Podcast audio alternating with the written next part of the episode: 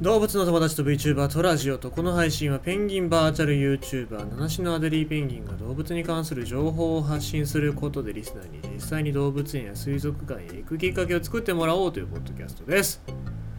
まあなんか今日は頭が重いですね。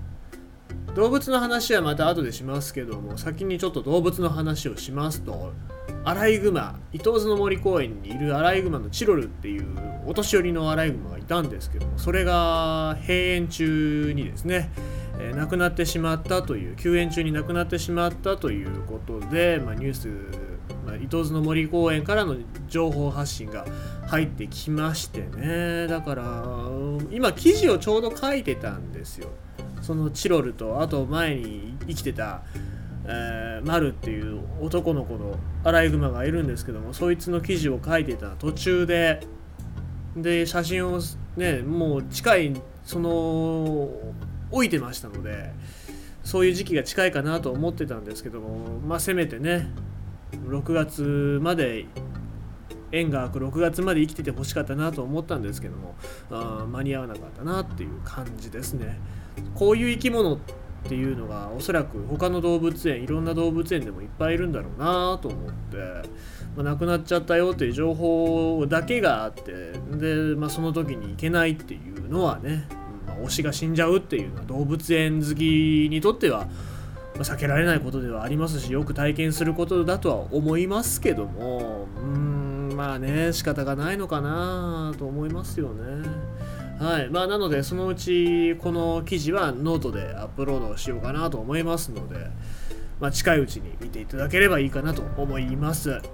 はい、まあ、だからちょっと気分的には重いんですけどもね、はい、これは仕方がないことです。さあ、えー、ということでございまして今日は5月26日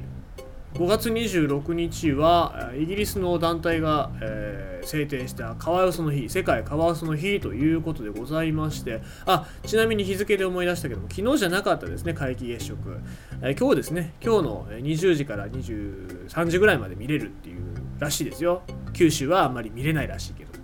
はい、えー、元に戻りましょう。カワウソの話、えー、カワウソの話をしたいと思いますが、まあ、かねがね僕が言っております通り、カワウソについては、まあ、もちろん可愛いという問題で、ツイッターでバズったりとかね、えー、TikTok だったりとかっていうところでも今は人気みたいですけども、もちろん、え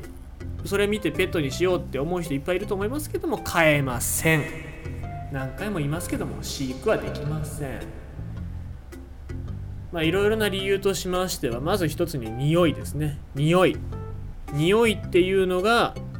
これ桂浜水族館僕が行った時なかったんですけど今は、えー、カワウソの匂いっていうのが嗅げる、まあ、カプセルじゃなくてタッパーみたいなのがあるんですけども他の動物園とか水族館でももしかしたら嗅げるかもしれませんね、えー、カワウソっていうのは匂いが、えー、強くて。で、えーまあ、飼育が難しい、まあ、ペンギンとかもそうですけどもね、まあ、基本的に水の中に入る生き物っていうのは油を出したりして自分の、えー、毛皮を保護したりするのでそういうものの匂いだったりとかあとは食性が、えー、肉食だったりして、えー、匂いがきつかったりっていうのとあとは声ですね。鳴き声。すんげえ鳴きますしギャーギャー鳴きます。で一人になってる間は暴れ回りますのでうん、難しいですね。あとは食ですね。退職感なので食費がすげえですよというのと、あとは環境ですね。えー、1匹だけで飼育するのは良くないです。えー、ダメです。はい。複数で行動して家族で、え生活している生き物でございますのでカワウソに関しては、うん、複数で飼育するっていうのが大事だなと思います。はい。まあ、ただね、えー、これおそらく皆さん買わないようにねって言ったとしても飼育する人は飼育しますしもっと言うと根源ですよね元をたどっていくとそうやって輸入してくる人っていうのがいるわけですね。えーでまあ、輸入する人っていうと、まあ、なんかヤクザとかそういうなんか暴力団関係の人なんじゃないかっていう人もいますけども結構有名な人とかもねいます最近ほらあの屋根裏で蛇捕まえたあの人とかあの人とか捕まえて多分あれあの後おそらくテレビとかでねインタビューとかいっぱいされると思うんですけども、えー、まあ某動物園の園長兼輸入をやってる方です名前は言いませんけども、えー、あの方のおっしゃるには、えー、動物保護団体よりも自分たちのような動物輸入省がそういう動物貴重な動物を保護管理する方がいいんじゃないかということをおっしゃっておりますね。じゃないと、あのだんだんだんだんそうやって動物の数が少なくなっていくと動物の飼育の仕方だったりとか、え保護の仕方だったりっていうのが分からなくなってくるので、えー、私たちのような輸入団輸入商が輸入してでそういうのをちゃんと身につけていくべきなんだっていうふうにおっしゃっておりますけども僕は全くそんなことは思いません。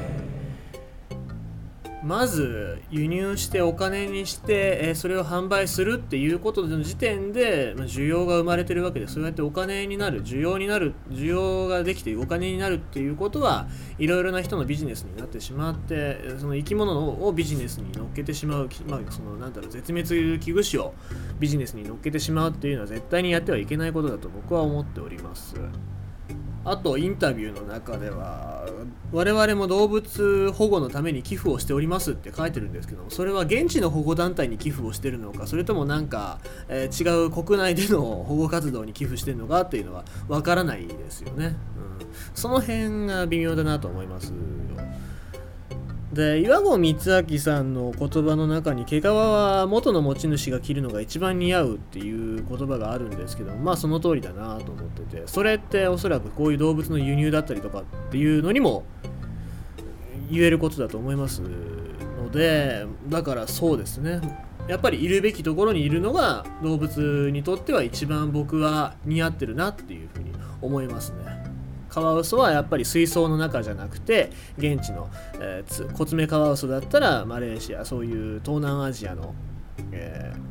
水の中だったり川辺だったり森の中だったりで、え、家族で過ごしてるっていう姿が本来一番似合ってるというか、え、そのあるべき姿だと僕は思っておりますのでそういう姿を取り戻せるためにもしそのために日本からカワウソがいなくなったとしても僕はそれはそれでいいんじゃないかなと思いますね。えー、ということでございまして、え今日のニュースはカワウソ買えません